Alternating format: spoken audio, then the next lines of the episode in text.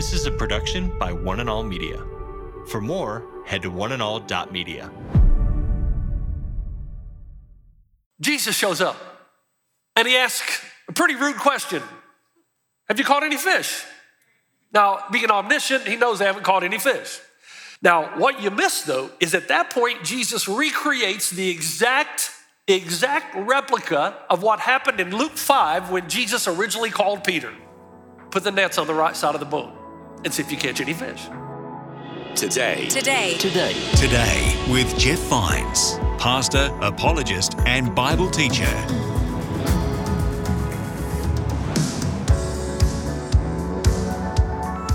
So far in this series titled The Year of Re, we've explored topics of reawakening, revival, restoration, and renewal. Today, we start Pastor Jeff's message on recommitment. My name's Aaron, and you're listening to Today with Jeff Vines. And we're going to be looking at John chapter 21, a passage where Peter goes back to his old career fishing. Jesus goes to Peter and asks, Do you love me? It's a powerful passage about recommitment. Let's join Pastor Jeff as he digs into Jesus' message here and our commitment to him.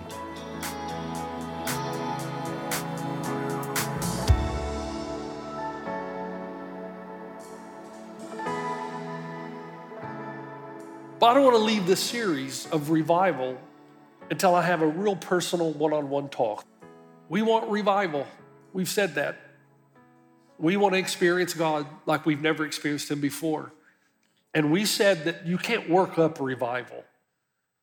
You know, I, I wish it was, I wish we could do some kind of dance and suddenly, you know, like praying for rain, God shows up and revival comes. But it doesn't work like that. Revival only comes, and we've defined revival as seeing things we haven't seen before, feeling things that we haven't felt in a long, long time, and being able to do things that we never thought we could do. Revival is when you just, just God shows up. Now, God is always here, but it's when it's when you don't have to ask people to come to the house of the Lord, they're afraid to miss it. Because God keeps showing up and doing fantastic, wonderful things. It's when people rejoice and they're celebrating on their way to the house of the Lord. And I don't want to leave this series until I go back to what is my favorite passage. Now, I, I know I say that this is, you know, this is one of my favorite passages. Oh, every time I preach, this is one of my favorite. Pa-. Well, the whole Bible is my favorite passage. But if honestly, now, if you were ever to ask me what passage in the Bible is my favorite, I know which one it would be. It would be John chapter 21. I've, I've spoken on John 21 numerous times. I just spoke at LPU a few weeks ago in chapel because I see my own life and my own struggles in, the, in Peter when Jesus comes to restore him. So, where are you in your life at this point? You know, what is life filled with? I mean, you know, you talk about a wedding. A wedding is a beautiful thing, right? The older you get, the more weddings you go to, you get cynical though, don't you? You know, I wonder how long they're gonna last, right? Or boy, they have no idea what they're about to face. It's beautiful and wonderful, and it is, but isn't doesn't the wedding illustrate life better than any other celebration we have in humanity? Because you've got the hope of everything that's going to happen, the great experiences, the ecstasy of marriage and relationship and community, but you've also got this other side.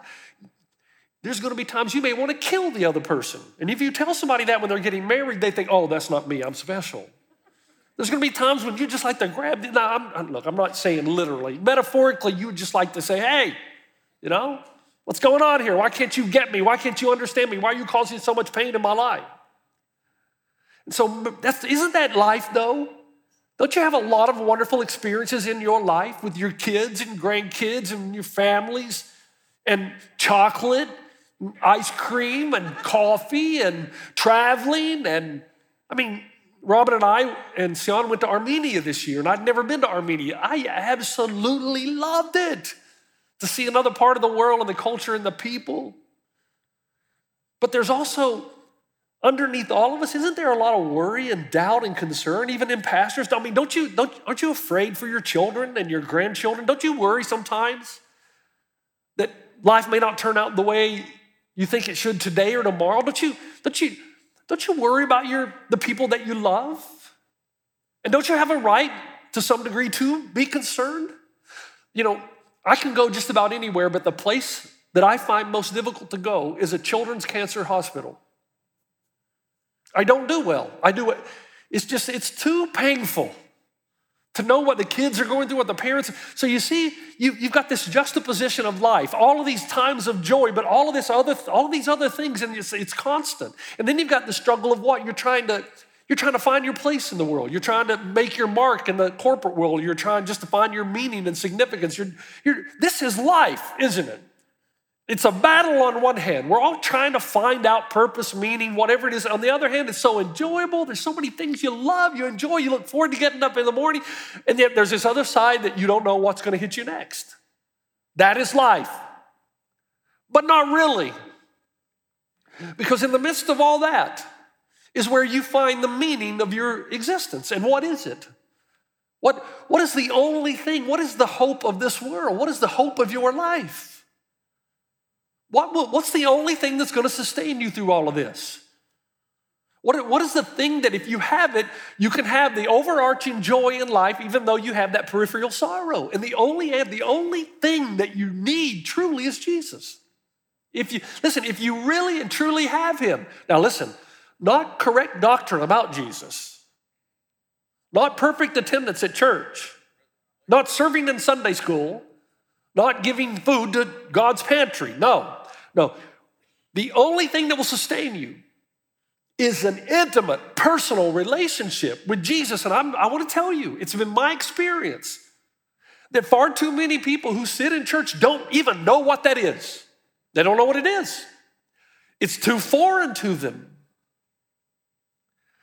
So in John 21, Peter thought he knew what it was. And just when Jesus needed him most, he did not even do him. Now, I know this passage so well. I've got my Bible here, but I don't really need it because I know th- this is my favorite passage.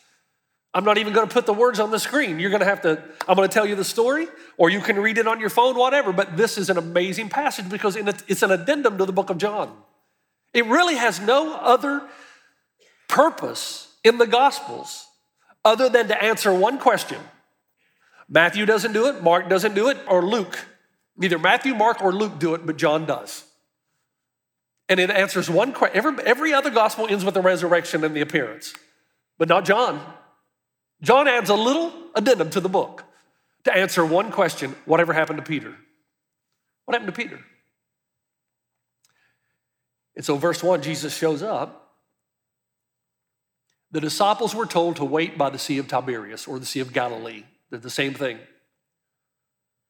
In verses two and three, you learn that all the disciples are present.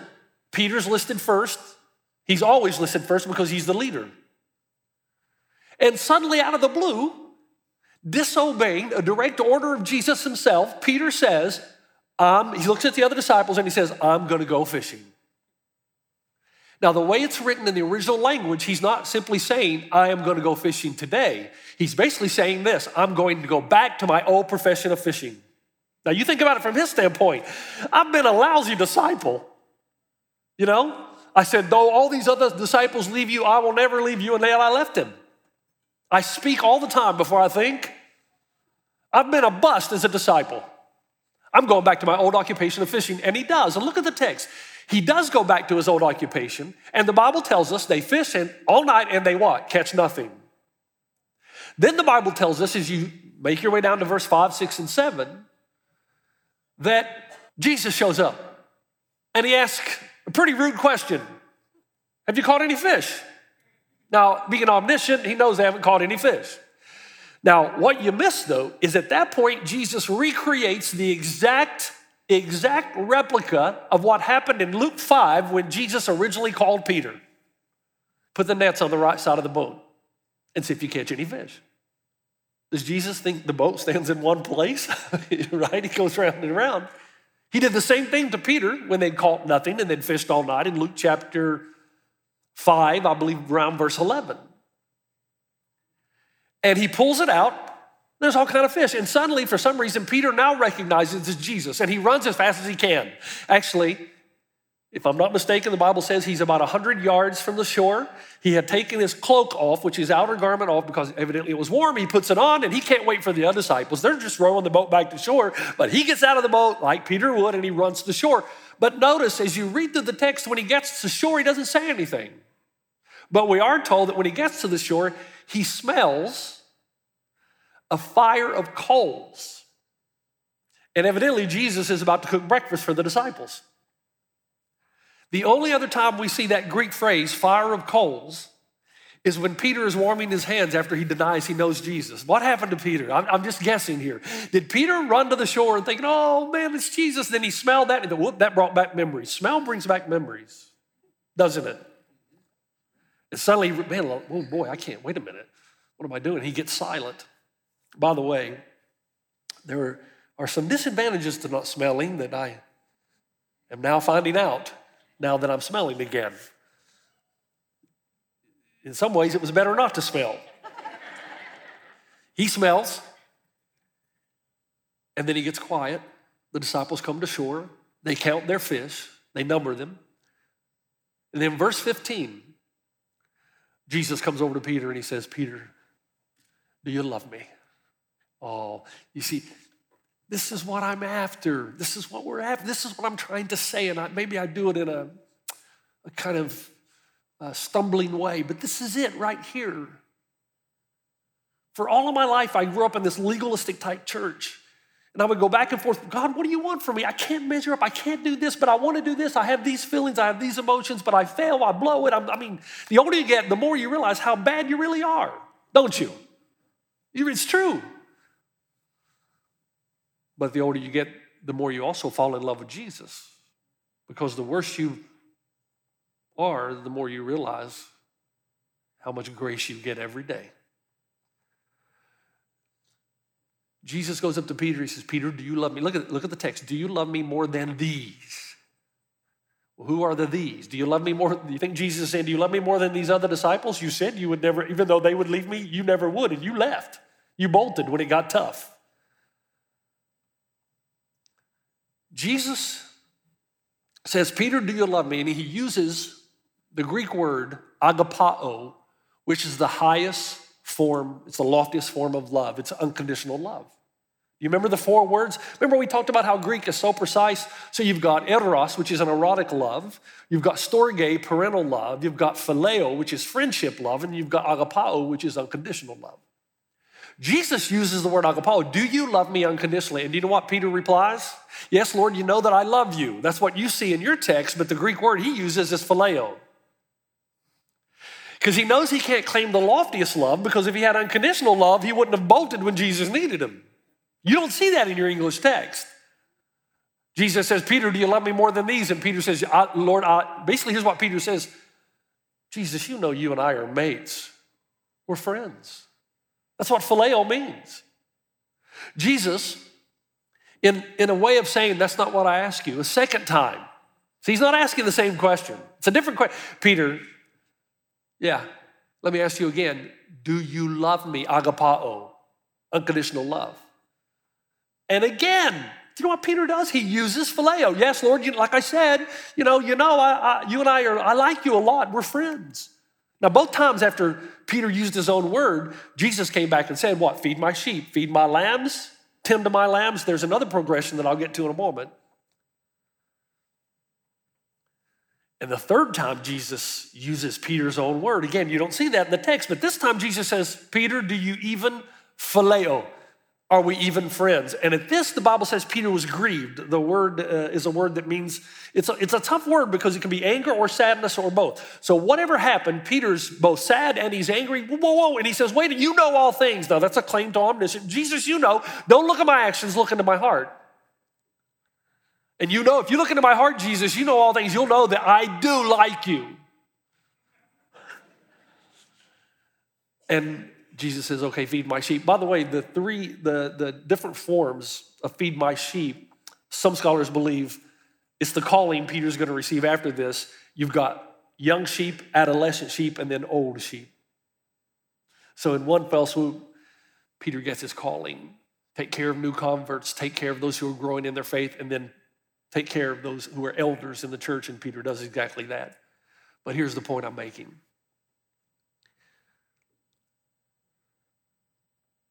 What Jesus wants from us is for us to fall in love with him. That's what he wants. He could have done anything he wanted with Peter. He could have said anything he wanted, but he asked Peter this first and simple question Do you love me?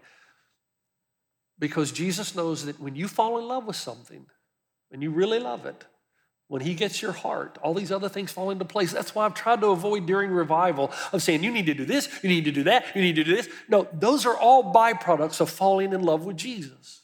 That instead of beating, browbeating you with, you should be doing this and you should be doing that and you should be doing that, rather than doing that, which gets nowhere, keep giving you Jesus. Because when you fall in love with him, these other things will take place. And can I be honest with you? The problem is you're not in love with Jesus. If when you hear somebody talk about giving and you or getting into a group or reading your Bible or praying and you hear that and you just get all angry. Not in love with Jesus. But that's not a condemnation toward you. It's not. But at some point in your life, you've got to beg God to open your eyes. Because the truth of the gospel, when it goes down deep, you'll fall in love with Him.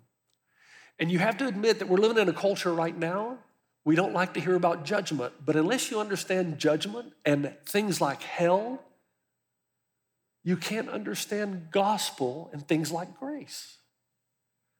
Until you understand that you really have no right standing before God other than what He gives to you. Until you understand that if there's no cross and there's no Christ, you and I will be separated from God for all of eternity. Until you really understand that. Until you understand how you've been rescued and saved by grace, you will not fall in love with Jesus. And, and as long as you have a high value of yourself and your own goodness, you're not going to fall in love with Jesus. Think about it. If you're really, truly, if you are really, truly living on this earth and you're a sinner separated from God, and when you die, you're going to go into a place that is eternal separation from Him that is so bad that no one or words can really describe it because where there is no God, there is no good. If you don't truly understand that, then there, how much gratitude is there going to be the fact that God looked down and says, No, I'm gonna, this is not good enough. I'm going to redeem you. I'm going to save you. You're going to live with me for eternity in a place that is too wonderful for anybody to describe. No eye has seen, no ear has heard. See, the problem is that's why religious people are the most in danger You don't fall in love with Jesus because you're good. You don't really need him that much. Until you fall in love with him, until you understand the gospel. See, I can't make you love him. It's impossible. You need the Holy Spirit of God to open your eyes to what he's done for you.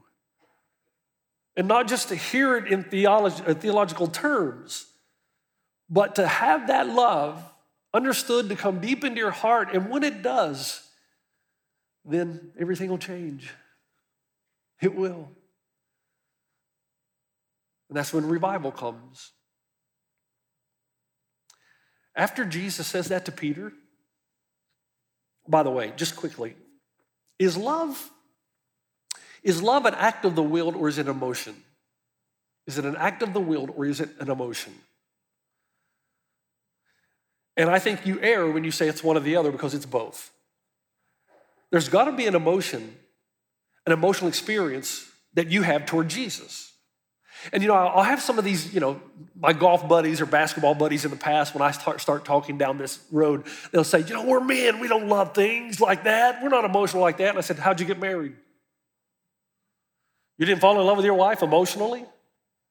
You didn't want to be around her all the time? You didn't want to talk to her all the time? And they said, No. I said, Well, that's why you're not married anymore.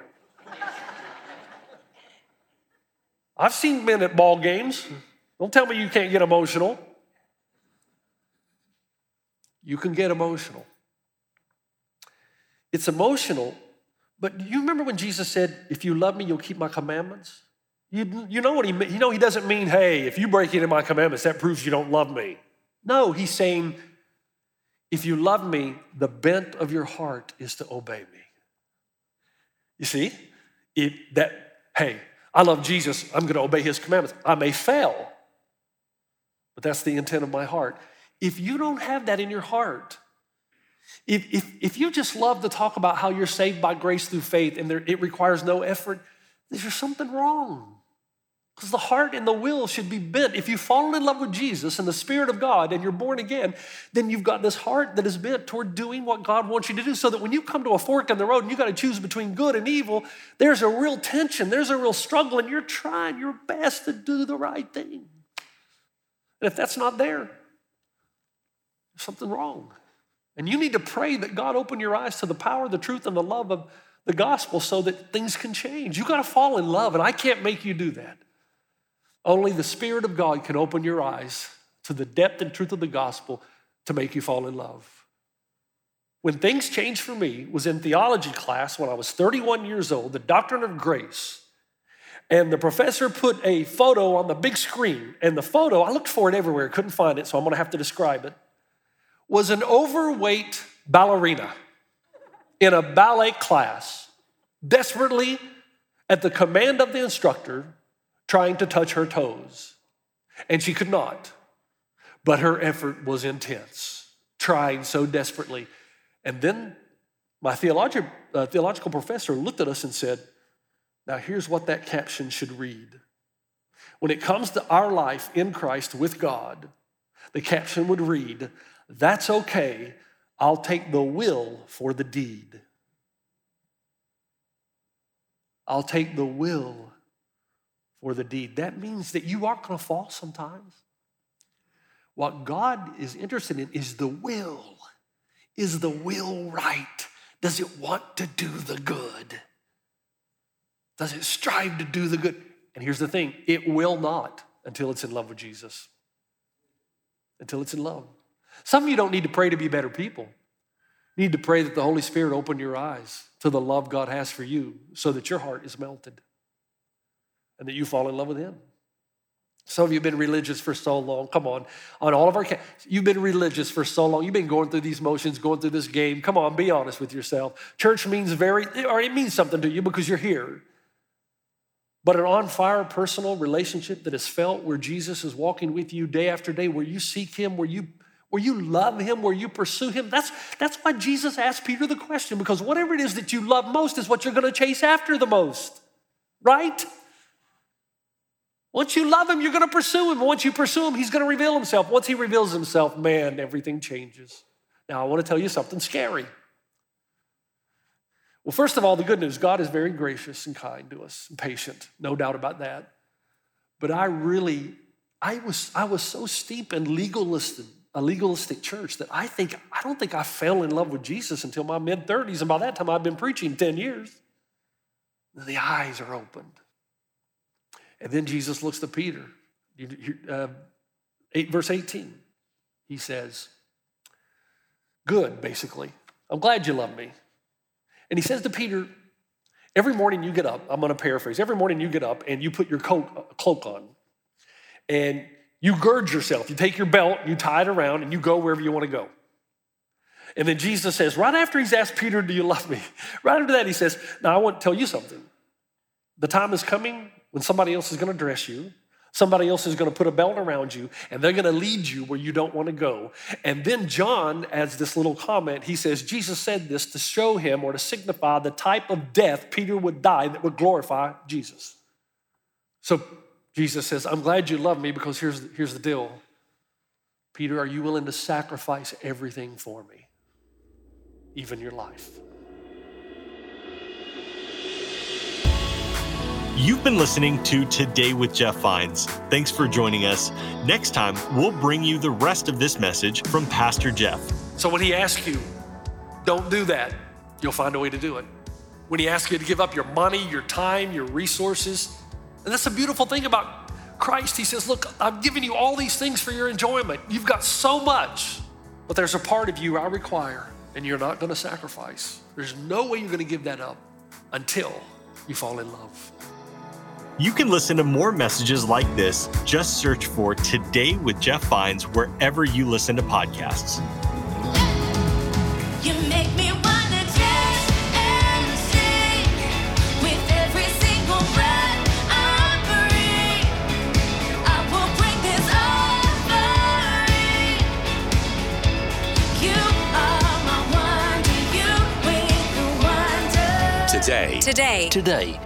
Today with Jeff Vines. This is a production by One and All Media. For more, head to oneandall.media.